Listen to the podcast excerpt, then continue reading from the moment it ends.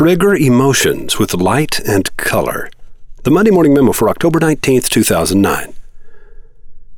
In 1869, Monet was painting at La Grenouillère when he realized that the color of an object is modified 1, by the light in which it is seen, 2, by reflections from other objects, and 3, by contrast with juxtaposed colors.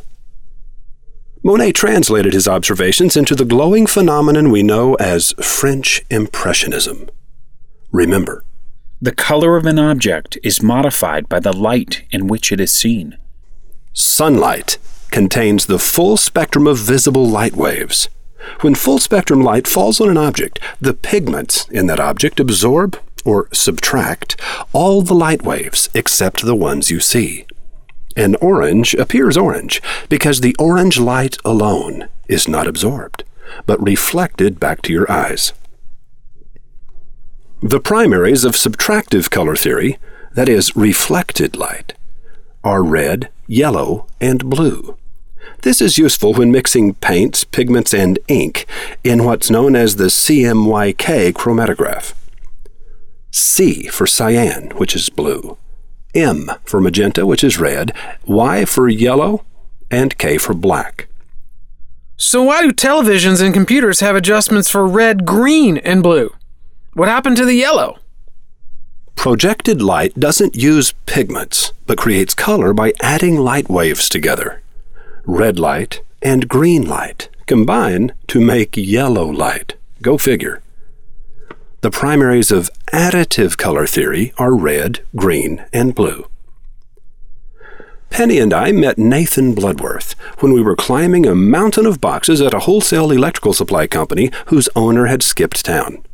If we could just figure out what we needed for the Academy's new tower, we could buy it from the landlord for pennies on the dollar. But we had no idea what we needed. Noticing our confusion, Nathan, the only other customer in the place, said, Do you guys need some help? He looked friendly enough, and he seemed to know what he was doing, so I blurted it out. There's a certain kind of light above the tables at Houston's restaurant that put a pool of light on each tabletop, but leave the chairs mostly in the dark. Those lights create an amazing atmosphere we've never seen anywhere else. We're just trying to figure out how they did it. Nathan smiled and stuck out his hand. I'm Nathan Bloodworth. I designed and installed the lights at Houston's. Nathan Bloodworth paints with light, just like Monet painted with color. The Color Rendering Index, or CRI, measures color rendering from light sources with respect to natural sunlight. Natural sunlight equals 100 CRI, the best light available. So the closer the CRI number is to 100, the more closely colors will appear as they do in sunlight. Lights with the highest CRI numbers produce the clearest, most vibrant, and natural looking colors.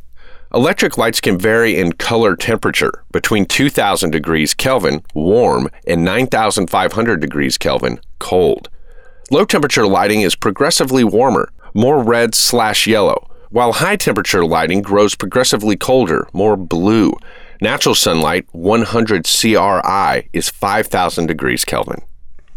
If the light contains no red wavelengths, the objects on which that light shines will not be able to reflect red back to your eyes.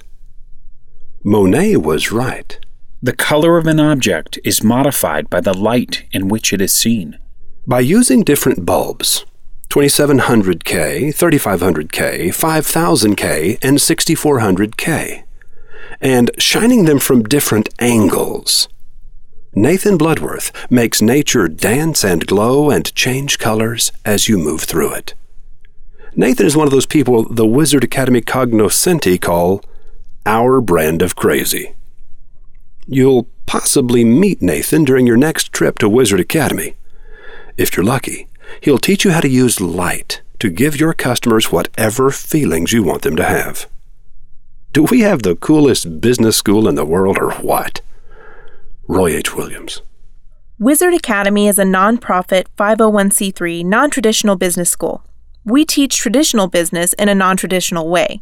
Our goal is to help you with whatever you're trying to do. What are you trying to do? P.S. Go to MondayMorningMemo.com and click the picture at the beginning of the online version of the memo. That will take you down the rabbit hole or off on another stimulating excursion. Also, go to wizardacademy.org and stay up to date with all the courses available. Don't miss the one you want to attend. There are lots of courses coming up, and they fill up fast. We'll see you when you get here.